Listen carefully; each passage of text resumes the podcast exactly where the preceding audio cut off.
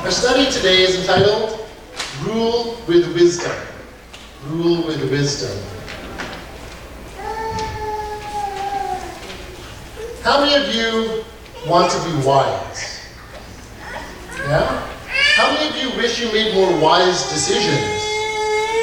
Okay, yeah, me too. Right? I've made a lot of foolish decision, decisions in my life, you know, and, and hopefully we learn from those those situations.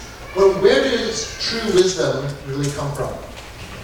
We're going to be studying a little bit from 1 Kings and from chapters 1 to 11. This is a story of Solomon. Now, we're picking up where we left off from the story of King David.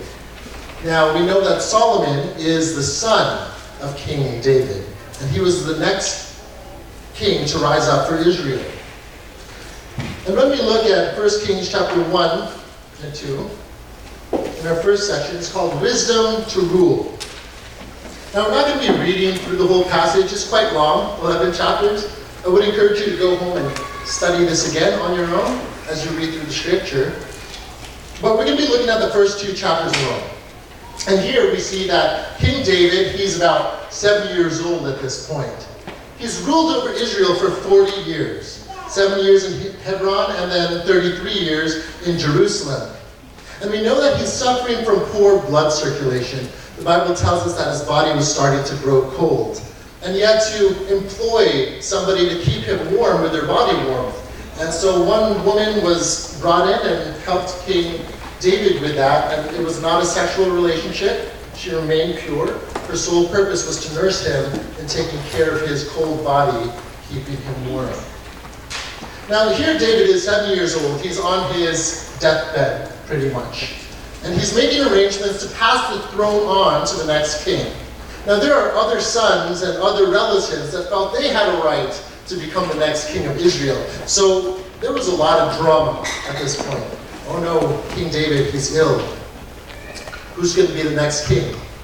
Now, you remember that David had a son with Bathsheba. Remember Bathsheba? And this was after they were married. God gave them the son, and they named him Solomon. Okay, so Solomon is the, the child that lived, okay, for David and Bathsheba. And David had promised Bathsheba before that Solomon will be the next one to take the throne after me. So Bathsheba starts hearing all these things, all these other people plotting things, and they're saying, I'm actually the next king. King David doesn't know this yet. Why don't you tell King David that you heard that I'm the next king? And after you tell him, I'll come in and confirm it for you. So they're ploying, you know, they're trying to, to figure out how are we going to get our, our rule, how are we going to change this kingdom and steal it from Solomon. Now David remembered his promise to Bathsheba, and he called for Bathsheba to come in. And then he, he started to make arrangements to make sure that Solomon would be the next one to the throne. While this is happening, just like an old man on his deathbed, he wants to pass down some words of encouragement, some words of wisdom, you know, the last plans. So David charges Solomon to remain faithful to the commands of the covenant and to give allegiance to the God of Israel. Now, these are the same sort of words that um, Moses gave when he handed over to Joshua, right? And every time the nation of Israel was handed over to the next ruler, you know, this was the word, the command that was given. Even Samuel, remember when they chose kings instead of the prophets or the judges? Samuel said the same thing remain faithful to the commands of the covenant Okay? And worship only the God of Israel. Give your allegiance to God of Israel. And immediately after he gives this very inspiring and encouraging word to his young son, immediately after David and Solomon, they start conspiring about how they're going to build up this kingdom. And the, there was a series of political assassinations that needed to happen. We're going to kill off Jonah. We're going to kill off these guys. Make sure that there is no way that they're going to compromise the kingdom that's handed into your hands. It's kind of weird, right? Here David is, stay faithful to the commands of the covenant. And then those are just hollow words.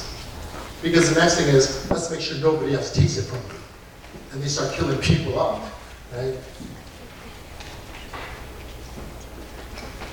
when it takes it, it takes wisdom to rule. You don't want to be under the rule of somebody who doesn't know what they're doing, who makes poor decisions.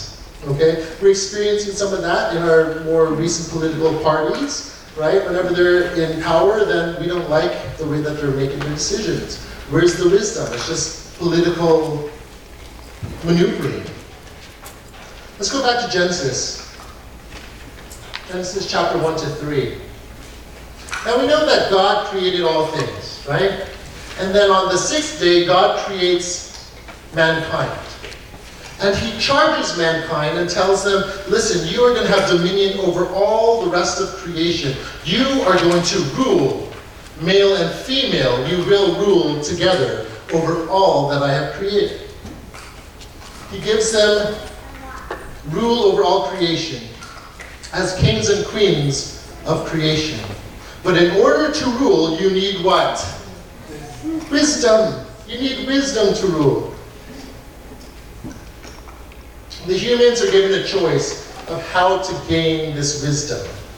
Okay? They, they could either live by God's wisdom and follow what God tells them to do and how to live, or they could be wise in their own eyes. What do you think they chose? They were wise in their own eyes. Let's see. The humans choose to take the knowledge of good and evil into their own hands, quite literally, in their disobedience to God, instead of God said, Don't eat from this tree. By taking that fruit, they're like, What does God know? Hold on. I could be like God. Oh, hold on. I could know what God knows. Let, let me just take this into my own hands. And they eat the fruit. Immediately after that happens, the intimacy between man and woman is broken. We're told in the Bible that they were naked and they were ashamed. So what did they do? They hid their bodies. The intimacy between the two of them is broken. And not just between the two of them, the intimacy with God is broken as well. They hide their bodies and then they hide from God. Why? Because they chose to be wise in their own eyes. Okay? Their choice leads them to division and eventually to their death. Now, this story we refer to a lot. Okay, we always go back to Genesis. We always talk about Adam and Eve at this, this point in time. But there's hope at the end of the story. Because God tells Eve that, you know, one of your descendants, long from now, there's going to be a human that will rise up and he will make the right choice to obey God's wisdom. Okay? So at the beginning, just two choices. You could choose to live by God's wisdom or choose to be wise in your own eyes. So let's go back to uh, Solomon here in chapter 3. This is where we hear Solomon is rising up and he comes to, he's now king. Okay? Their plans are laid out and he's now king.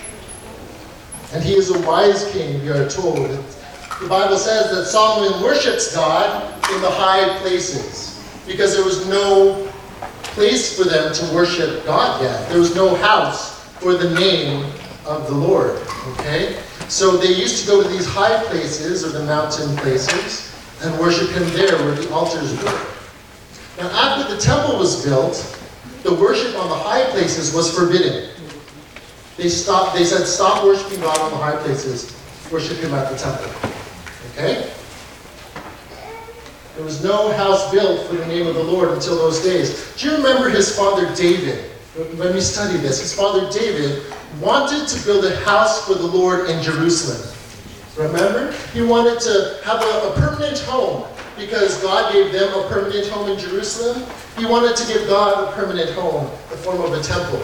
Before that, it was the tabernacle, a holy tent that they would build and put out, and, and they'd travel with it. The Ark of the Covenant, where the presence of God was, would travel with the tent.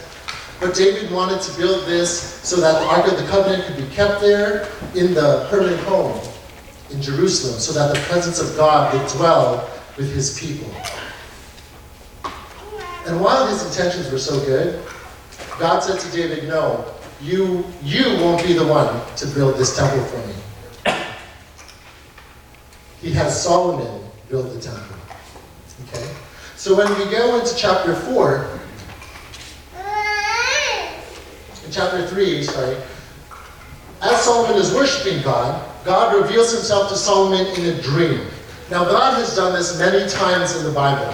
An angel will come to somebody in the Bible, right? And God reveals a message to them in a dream. Okay? And in the dream, God says to him, Ask what you wish me to give you.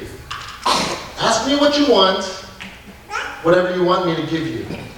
Now, here Solomon is. He's a young guy. He's not even 20 yet. He's, he's a teenager.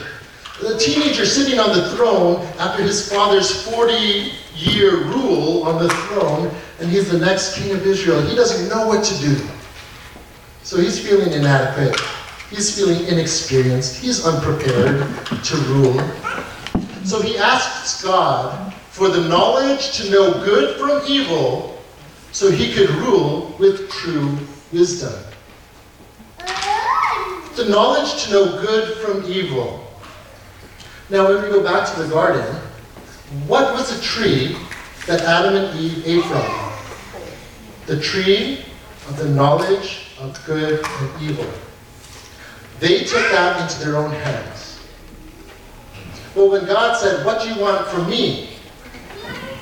Solomon says, I want to have the knowledge of good from evil so that I will know how to rule wisely. He asked for wisdom. He asked for wisdom. And this pleased the Lord. Why? This pleased the Lord because he went to God asking for his wisdom. Adam and Eve took the wisdom in their own eyes, but Solomon went and he sought out God for the wisdom. Okay? And this pleased the Lord so much. We're told in Scripture that God gave all the wisdom to Solomon and he was the wisest man on earth. Okay? That's a good ruler. You'd want a ruler to be the wisest man on earth, ruler over your people. But just because you say, well, I have wisdom from God, God wants to portray this to all the people that were there. They wanted people to know for certain that it's God's wisdom that Solomon was ruling with. So there's a, a little story here. Two harlots. Two harlots come to King Solomon with a dispute over a child. They each gave birth to a baby boy. Unfortunately, one of the baby boys died. They both claim that the living boy is theirs. So imagine two harlots coming in, and there's a young baby between them, and they're fighting over this child. What are they saying to each other? They bicker and they argue back and forth in the presence of the king. The king said, Well, this one says, My son is alive and your son is dead. While that one says, No, your son is dead and mine is alive. And you're sitting there as king. How do we handle this dispute? You know, I don't think they, they had all those genetic testing things and ancestry.ca and blood tests and things like that at this time, you know. And they, they wanted some this immediate um, decision to be made. So King Solomon, in his wisdom, what does he do? The king said, Bring me a sword. Bring me a sword. So they brought a sword for the king.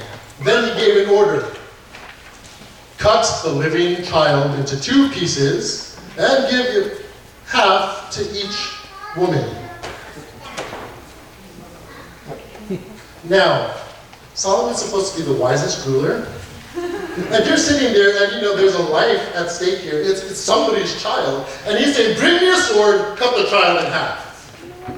What? And sometimes, you know, we, we might not agree with the way that God does things because we don't understand what God's doing sometimes. Or it's contrary to our human understanding and the way we think, right? The Bible says, don't lean on your own understanding, but trust in God, right? Trust God's wisdom, trust His will. So when God does things, it might not make sense. in our human understanding. Because God's ways are above our ways. His thoughts are above our thoughts. That's what the Bible tells us. Right? So while we might not understand, look at what happens here. The true mother was deeply moved out of love for her son and cried out, Please, my Lord, give her the living baby. Don't kill him. The other woman said, Ha! Neither I nor you shall have him. Cut that child in half. Not that Solomon actually wanted to cut the child. Okay, but he made a call in order to reveal a truth. The loving mother would not allow her child to go to death. The loving mother wants to save her child. And I thought this was beautiful. In the same way that God does not want to see his children die, he sacrifices the right so that the child could still have hope of life. We wonder why did God allow us to be born into this world full of sin? If he knew that we were going to sin, why would he allow this to happen? What kind of cruel God is that? His ways are higher than our ways. And God would rather see us live and give us hope for life. We wonder when Adam and Eve ate the apple or the fruit, why didn't they die right away? Because there was still time. God is merciful and He gives time so that we can find our way back to Him. Okay? God's judgment is fair. So King Solomon, in his wisdom, helps us understand a little bit more about how God is wise in his rule and his reign over our lives. Okay?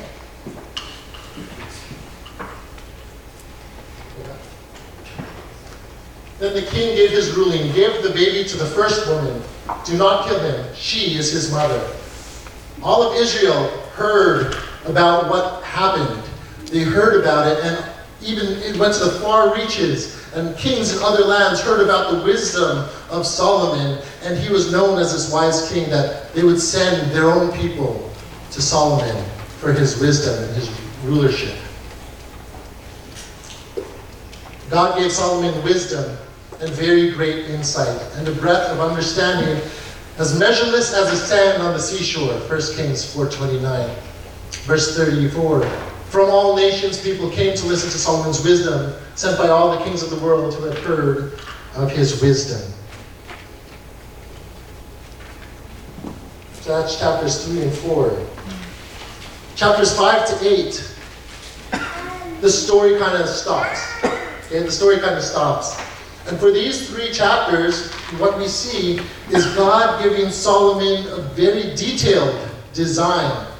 He's giving him the blueprints for the temple, much like there were those blueprints that God gave when they were building the tabernacle. Okay? And these chapters describe the design of the temple, and the, it's such an elaborate, elaborate design. Okay, the temple is filled with gold and precious jewels, and depictions of angels and fruit trees. Why fruit trees? It's all symbolism echoing back to the Garden of Eden. Remember, Adam and Eve walked with God. The presence of God was in that place with Adam and Eve. So wouldn't it be suitable that the presence of God amongst his people in his temple echoes back to that place, the garden, where God is amongst his people? It's this place where heaven and earth meet, where God's presence dwells with his people.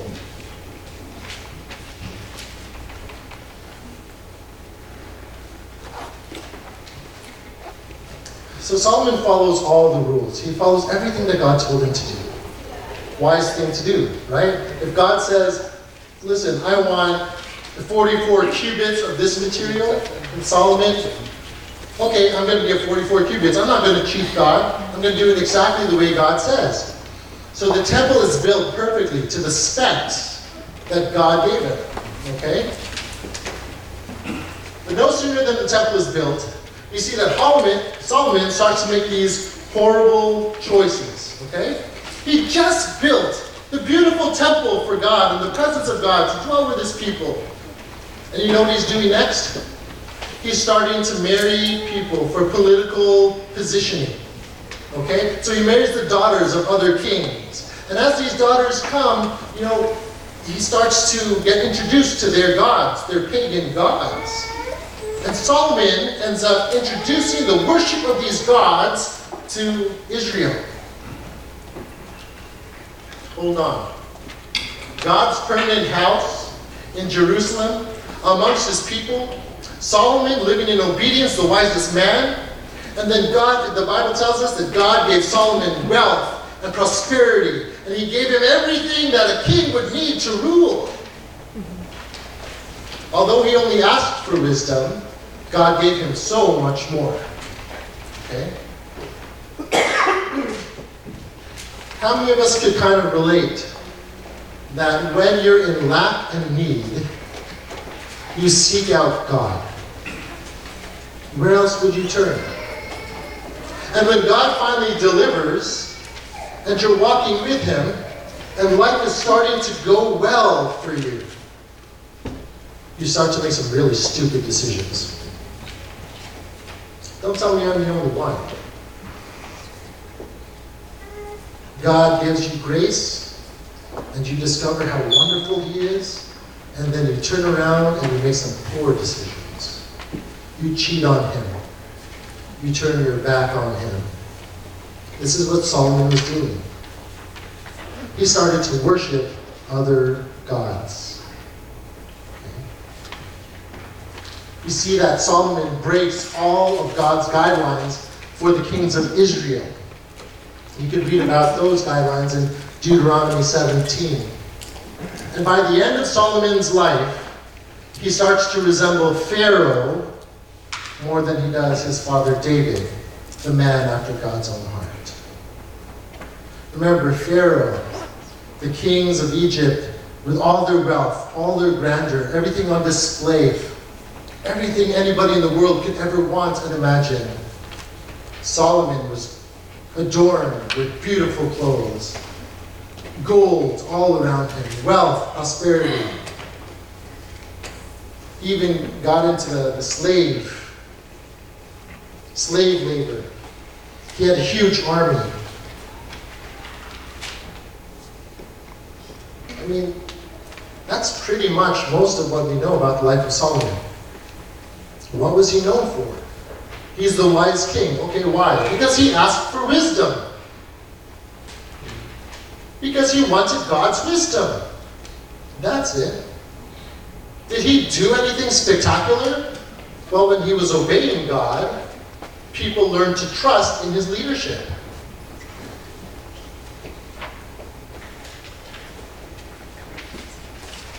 And then you see his kingdom come. You see his kingdom fall.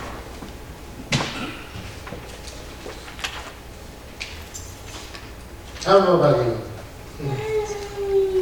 Maybe you felt inadequate and broken, struggling with your sin. Maybe you felt hopeless and there was no purpose in your life. And then you come and you're seeking for truth, you're seeking for purpose.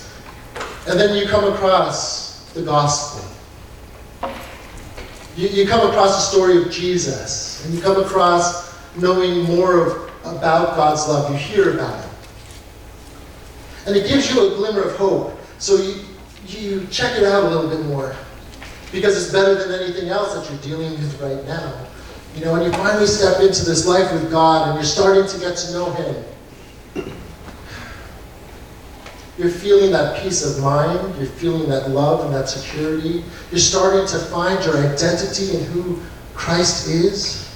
You're starting to understand what it looks like to have God leading you in your life. And then all of a sudden,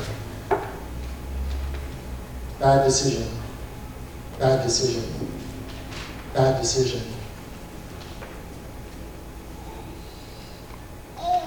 We all wake up every morning with a choice before us. We all wake up every morning before this fruit tree. And there you have a choice, friends. If you're going to trust and follow God's wisdom, or if you're going to try to live your life wise in your own eyes. We all have that decision to make every morning. no matter what bad decisions we make, God's favor was still with Solomon. You know, he was still the appointed ruler over his people. But after Solomon's life, the kingdom, the kingdom of Israel just crumbled. King after king after king. It's like a really bad soap opera. You just see everybody's life falling apart. One thing I appreciate more than the story about Solomon's life were his teachings. All right? Because he was wise, his teachings went on and they were so rich. And he started to fill the people with, with life lessons to learn from. And there's three books in the Bible that are attributed to the teachings of Solomon. And we're going to be looking closely at these books. You have the books of Proverbs, Ecclesiastes, and the Song of Songs. Okay? So in Proverbs, as a kid, I used to love to read Proverbs. You know why? They were short. it was like opening up a fortune cookie and you got that little tidbit. So I'd open up Proverbs and I'd look at two lines. Ooh, that's a cool saying. And you know, as a kid, I thought I was serious on my journey with God. So I got a little notebook. And every time I came across a wise saying in the book of Proverbs, let me write that down. That might be handy. Let me write it down so I remember it. Okay? And I treated the Bible, I treated the book of Proverbs like a fortune cookie. Because maybe, maybe, okay, let me hang on to this. You ever keep a fortune cookie thing? Yeah? Because life is so crummy. After the cookie crumbles, you're like, okay, I'm going to hang on to this. I'm going to have a good day tomorrow, what work it says. You know? We all want hope for something more. And friends, when you hear wisdom from God, it brings hope. Do you know that? God's word brings hope. Okay? So when you read through the book of Proverbs, it, it's not all like those fortune cookies. The first nine books, the first nine chapters rather, in the book of Proverbs, they're actually speech poetry of Solomon that he's giving to his royal sons. He tells them to pursue God's wisdom, which is symbolized as an elegant woman. Right? Have you read through Proverbs? And you look at wisdom, and they talk about it as she, as this elegant woman. Remember in the Garden of Eden, the man and the woman's intimacy was violated by their failed search for wisdom when they ate the fruit. Their intimacy was violated, they were torn apart. Okay? And they started to hide. They were no longer working as equals together. Okay? And then we see in Proverbs that humans who reunite with God's wisdom become what Adam and Eve failed to be wise human rulers. We were created to rule over all creation, to be good stewards and managers of everything that God has entrusted to us. So, would you rely on, I don't know, uh, Chris Lito and Uncle Manny and my dad or myself to come up with the rules? Okay, guys, this is what we're going to do. This is how we're going to live for God. So, you better do it this way. Oh yeah, they look like visible leaders in the church. Let's follow them. No way, man. Like I'm going to totally follow God all the way. You know what I mean? Sometimes you just hear a teaching that you like, or it jives with the life you want to have, so you follow that teaching. But is it true? Sometimes it's man's wisdom using godly words, but it's man's wisdom. On the other side, we have God's truth, God's word that we could rely on and depend on. Seek first God's kingdom, His rule, His reign, His words, His will. What do you seek for when you wake up in the morning? Do you plan out your life? Or do you allow God to reveal the plan to you? Where are you going today, God? I'm showing up for work today, God. I want to walk with you, God, and I know you're walking with me. And I want to hang on to your teaching. So teach me your words. Teach me your way. Help me to love what you love and hate what you hate. And I'm going to stick with you. Or, thanks for waking me up today, God. I got some work to do. I'm going to handle this on my own. I don't want to bother you. You're a busy God, and other people need your help more than I do. and you'd be wise in your own eyes.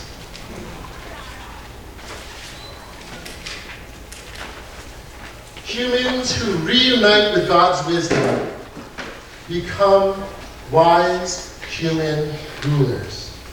Now, we are all responsible for the life that God has blessed us with. We are not responsible for anybody else's life. You can't change other people. Everybody makes their own choices. Everybody makes their own choices. We all wake up and we're all given a choice every day. And God gives you freedom to make that choice. Don't let anybody else coerce you into making a choice to please them. You need to make that choice for yourself before God. Okay? But what if I make the wrong choice? what if I make the wrong choice? When you don't know, when you're unsure, do what Solomon did. I'm unprepared. I'm not sure how to do this. I seek you, God, for your wisdom and your knowledge and your guidance. That's what Solomon did. And then what did God do? The wisdom of God came upon Solomon. Did he still make bad choices? Sure. When he started to act wise in his own eyes. Sometimes I think we become Christian and we think, well, I got God now. So anything I do is going to be right. You're still going to make bad choices. I mean, God's wisdom is there to guide us. Right? But are we listening?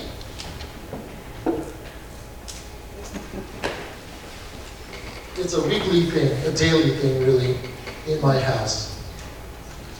I have the boys at home, and you, they know what needs to be done.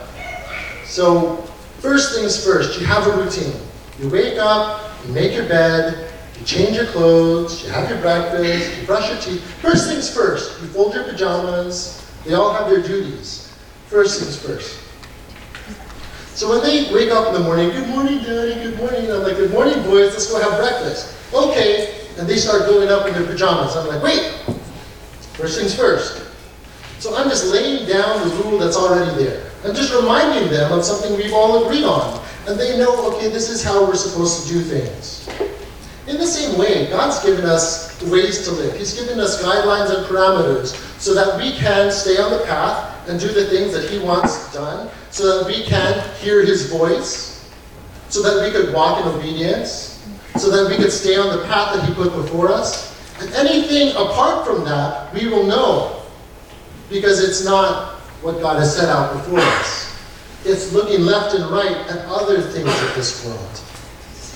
So it's not only in the morning when you wake up and you have a choice. It's every step you take throughout the day. Choices are to be made. Will I stay on the path that God puts before me and walk in obedience to His will? Or am I going to look left and right and take a bunch of detours? It's a choice. Just like Eve, she was deceived. Sometimes we will be deceived as well. So we might go off course. Adam wasn't deceived. He willfully chose to disobey. Sometimes I, I believe many of us willfully disobey. Right? We willfully disobey, right? Yeah? Come on, let's call it out for what it is. Don't hide. Okay, we're, we're family here. You don't hide. Every day you disobey. Every day we disobey. Every day we make a poor decision. All right? And God still loves us. And His Word doesn't leave us. His truth is still there to guide us. Are we listening? That's it. Are we listening? Sometimes I think we take our life and we think our life is so important that we make it all about us. Oh no, I, I cheated on my diet. I cheated. I'm a horrible person. I cheated, and then you get down on yourself. Will God forgive me for this because I know I willfully took that chocolate cake? And we make. Do you think God really cares that you took the chocolate cake? No. You know, and we, we take God's will and try to apply something in our life and we make it all about us, when really it should work the other way. That our whole life should be everything about God. That we're meant to allow God's life to radiate from our life. And He's the one that plants Himself, His Spirit in us, to reveal Himself to other people around us. Stop making it about you. Life is not about you. Your life is not your own. Did you know that? Your life belongs to God. It came from God. So we live for God. Amen? Neither are you the center of the universe. It's a lot of centers. You think we're the center of the universe. Proverbs. When we embrace Lady Wisdom, we are taking hold of a tree of life. Blessed are those who find wisdom, those who gain understanding, for she is more profitable than silver and yields better returns than gold. She is more precious than rubies. Nothing you desire can compare with her. Long life is in her right hand. In her left hand are riches and honor. Her ways are pleasant ways, and all her paths are peace. She is a tree of life. To those who take hold of her, those who hold her fast will be blessed. This is wisdom.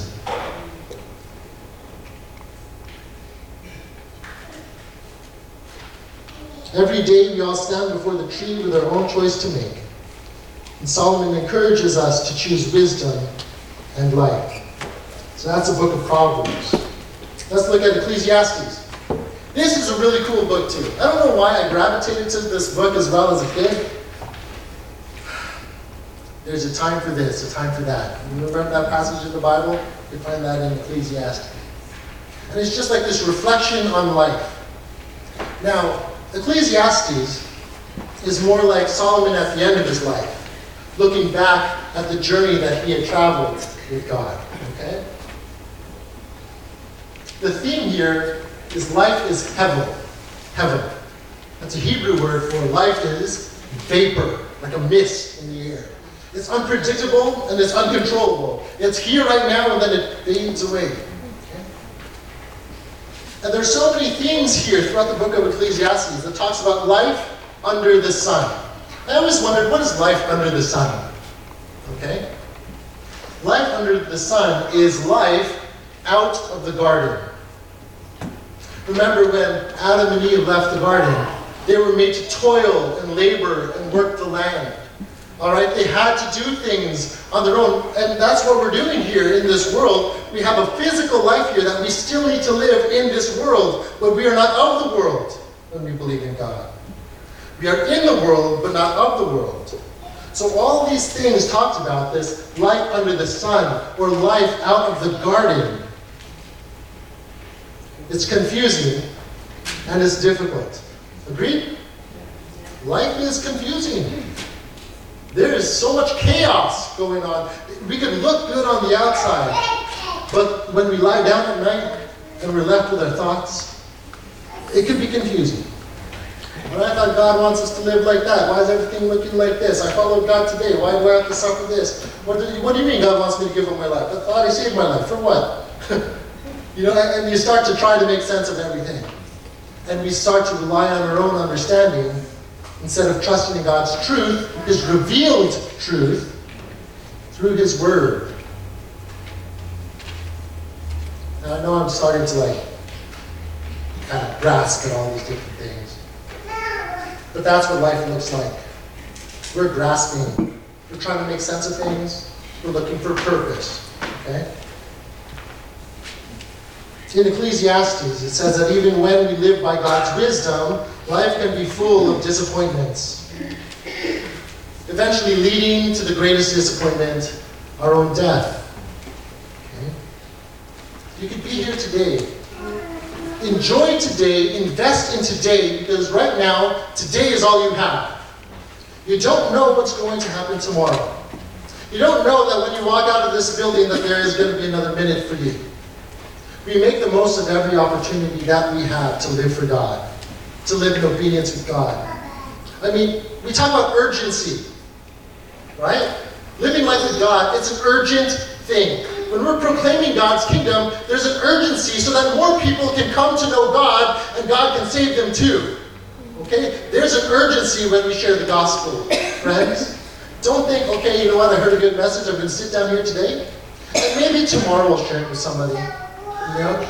Or God moves on your heart and He says, listen, call this person. They are lonely, they need help right now. I want you to reach out to them. And something is telling you, I have to call them, but I don't want to. I have to call them, but I don't want to. And God wants to use you. But there's no urgency. But I don't want to. God says, if you want to be my disciple, you want to follow me, you need to give up your life, take up your cross, and give up your life. Let me lead it. But I don't want to. I want to tomorrow because, you know, tomorrow I have more time. But today I'm not willing to sacrifice anything. You all have those choices to make day by day, moment by moment. Are you going to live for God today? Or put it off till tomorrow? We should strive to live by wisdom and the fear of the Lord. Now all this has been heard. This is at the close of Ecclesiastes. Here's the conclusion of the matter Fear God and keep his commands, for this is the duty of all mankind.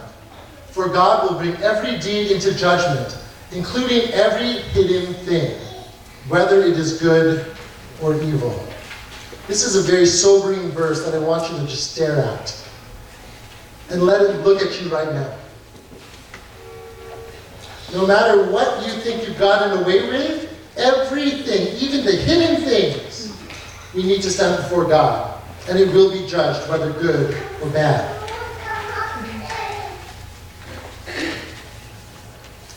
Don't take life so lightly. Don't just try to enjoy life all the time and live irresponsibly. Live with a sense of purpose. Live with some direction. Live with some spiritual dignity. Okay? Don't you want to look back at your life knowing that you just kept seeking after God? You might have screwed up, but you're still seeking God. You didn't look at other things. Life gets crappy, but you're happy because God's still with you. Doesn't matter how much I accomplish in life. I don't need the letters behind my name. I don't even know what they are. MD, PhD, ABC, XYZ. What does it matter? We try to build up our kingdom here on earth, but it's our kingdom. And we do that with our own wisdom sometimes. Sometimes when we rely on God, he, He'll give you what you need to accomplish what He wants you to accomplish. Right? You don't have to try and come up with it. God says, I'm sending you here, and here's everything that you need so that I will be successful there. So that God will be successful there. Life is hevel. I could be gone tomorrow and not leave anything behind for my children or my wife. Because I'm not a rich man, you know. I haven't accomplished very much in the eyes of the world. But if the one thing I could leave my children is the knowledge of who God is, my life has been lived to its fullest and to its greatest purpose to reveal God to my children. I could die on my deathbed a happy man, trusting them into the hands of the Lord because my children will know the Lord. Let's go to the. Uh, sorry, I skipped over a whole section here in Proverbs. We're talking about the fear of the Lord. If I could instill the fear of the Lord in my children, let's go to our sidebar here. The fear of the Lord. Proverbs chapter 1. This reverential awe and admiring, submissive fear is foundational for all spiritual knowledge and wisdom. While the unbeliever may make statements about life and truth, he does not have true or ultimate knowledge until he is in a redemptive relationship of reverential awe with God. It's all about relationship with God, friends. You can study the Bible, learn all these things about God, but until you step into true relationship with Him, it's worthless. Okay? Note the progression that we see in Proverbs chapter 1. Before this. is a bunch of-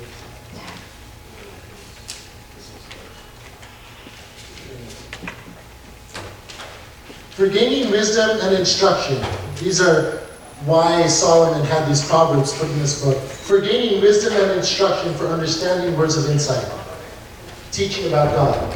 Verse 3. For receiving instruction in prudent behavior, doing what is right and just and fair. This is where we're learning about God. Proverbs are good for giving prudence to those who are simple, knowledge and discretion to the young. Let the wise listen and add to their learning, and let the discerning get guidance. In this place, this is where we have relationship and we start to know God. For understanding proverbs and parables, the sayings and riddles of the wise. It says in verse 7 The fear of the Lord is the beginning of knowledge, but fools despise wisdom and instruction. And this is imitating God's wisdom. The fear of the Lord is a state of mind in which one's own attitudes, will, feelings, deeds, and goals are exchanged for God's. Isn't that cool? Sometimes we think, what do I need to do to get the fear of the Lord? Right? It's an exchange. Okay, when you go to Walmart and you see something you really want up on that shelf, what do you have to do in order to get that item? You have to exchange some currency in order to get that item.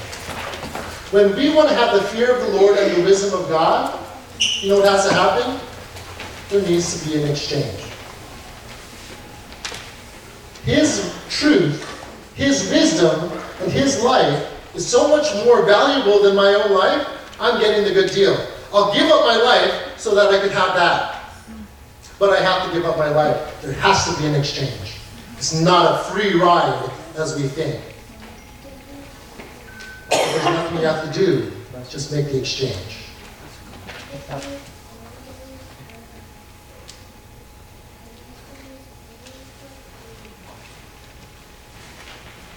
Let's go to the book of Song of Songs.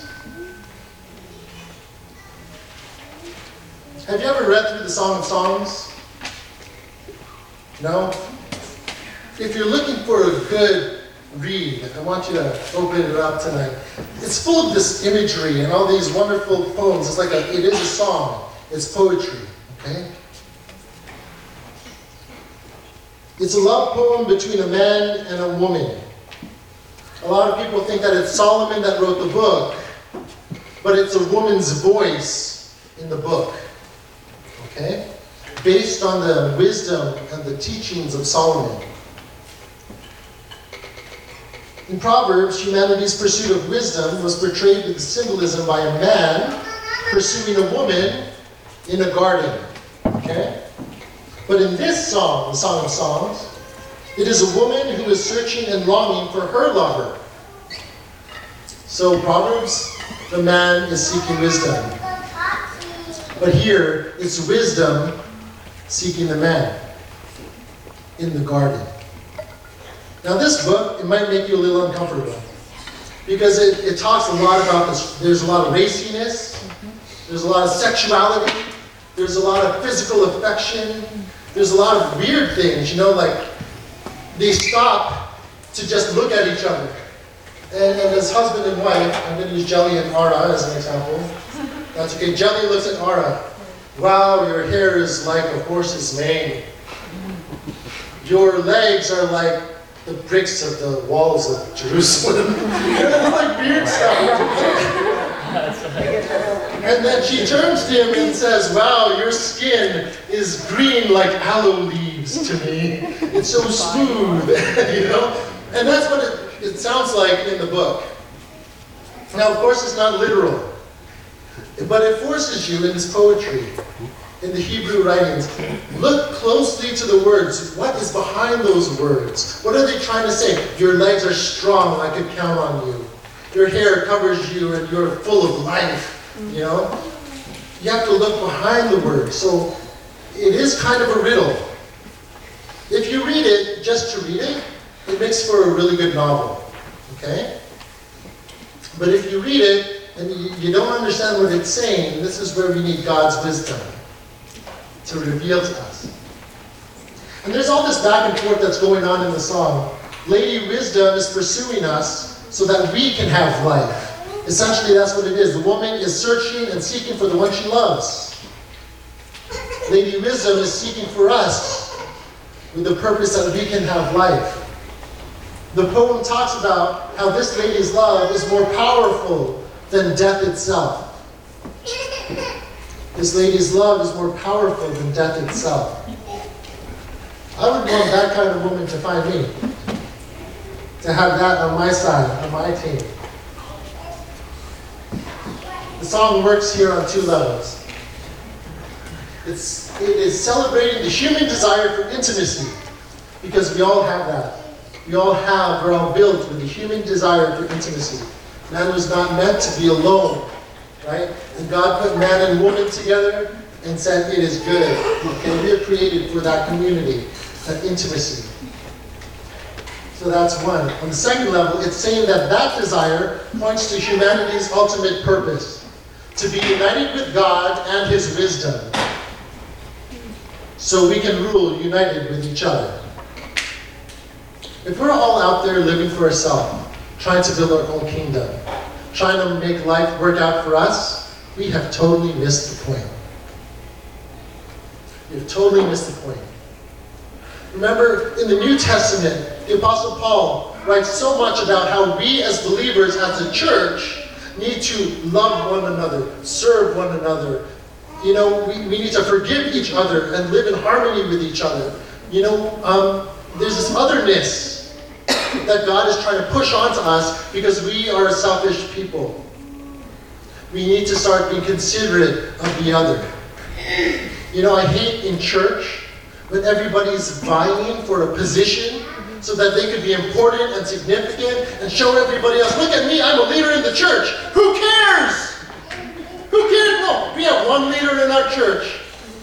We have one leader in our church. We are the body of Christ. His church is called the body of Christ. Who is the head of that body? Jesus Christ. He is our head, and we are all united under Him. So, together, under Christ, we can rule the way God wants us to rule, united with His wisdom and His purposes. So, it's no longer I that live, but Christ who lives in me. Christ will not live in us if we keep choosing to be wise in our own eyes. We need to rely on God the very way that Jesus relied on God. Are you a Christ follower? Are you a Christ follower today? Then let us follow Christ's example and the way that he lived. God is still pursuing you because he wants you to have life. Lady Wisdom is pursuing you so you could be united and know God's truth, and his, his truth brings life to us, friends. It is a tree of life. When we eat from his word, we eat from the tree of life. Wisdom comes, and we are united with God.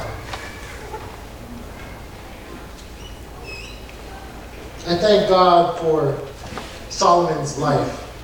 As little as we know about it, God used Solomon in a very mighty and powerful way in my own life.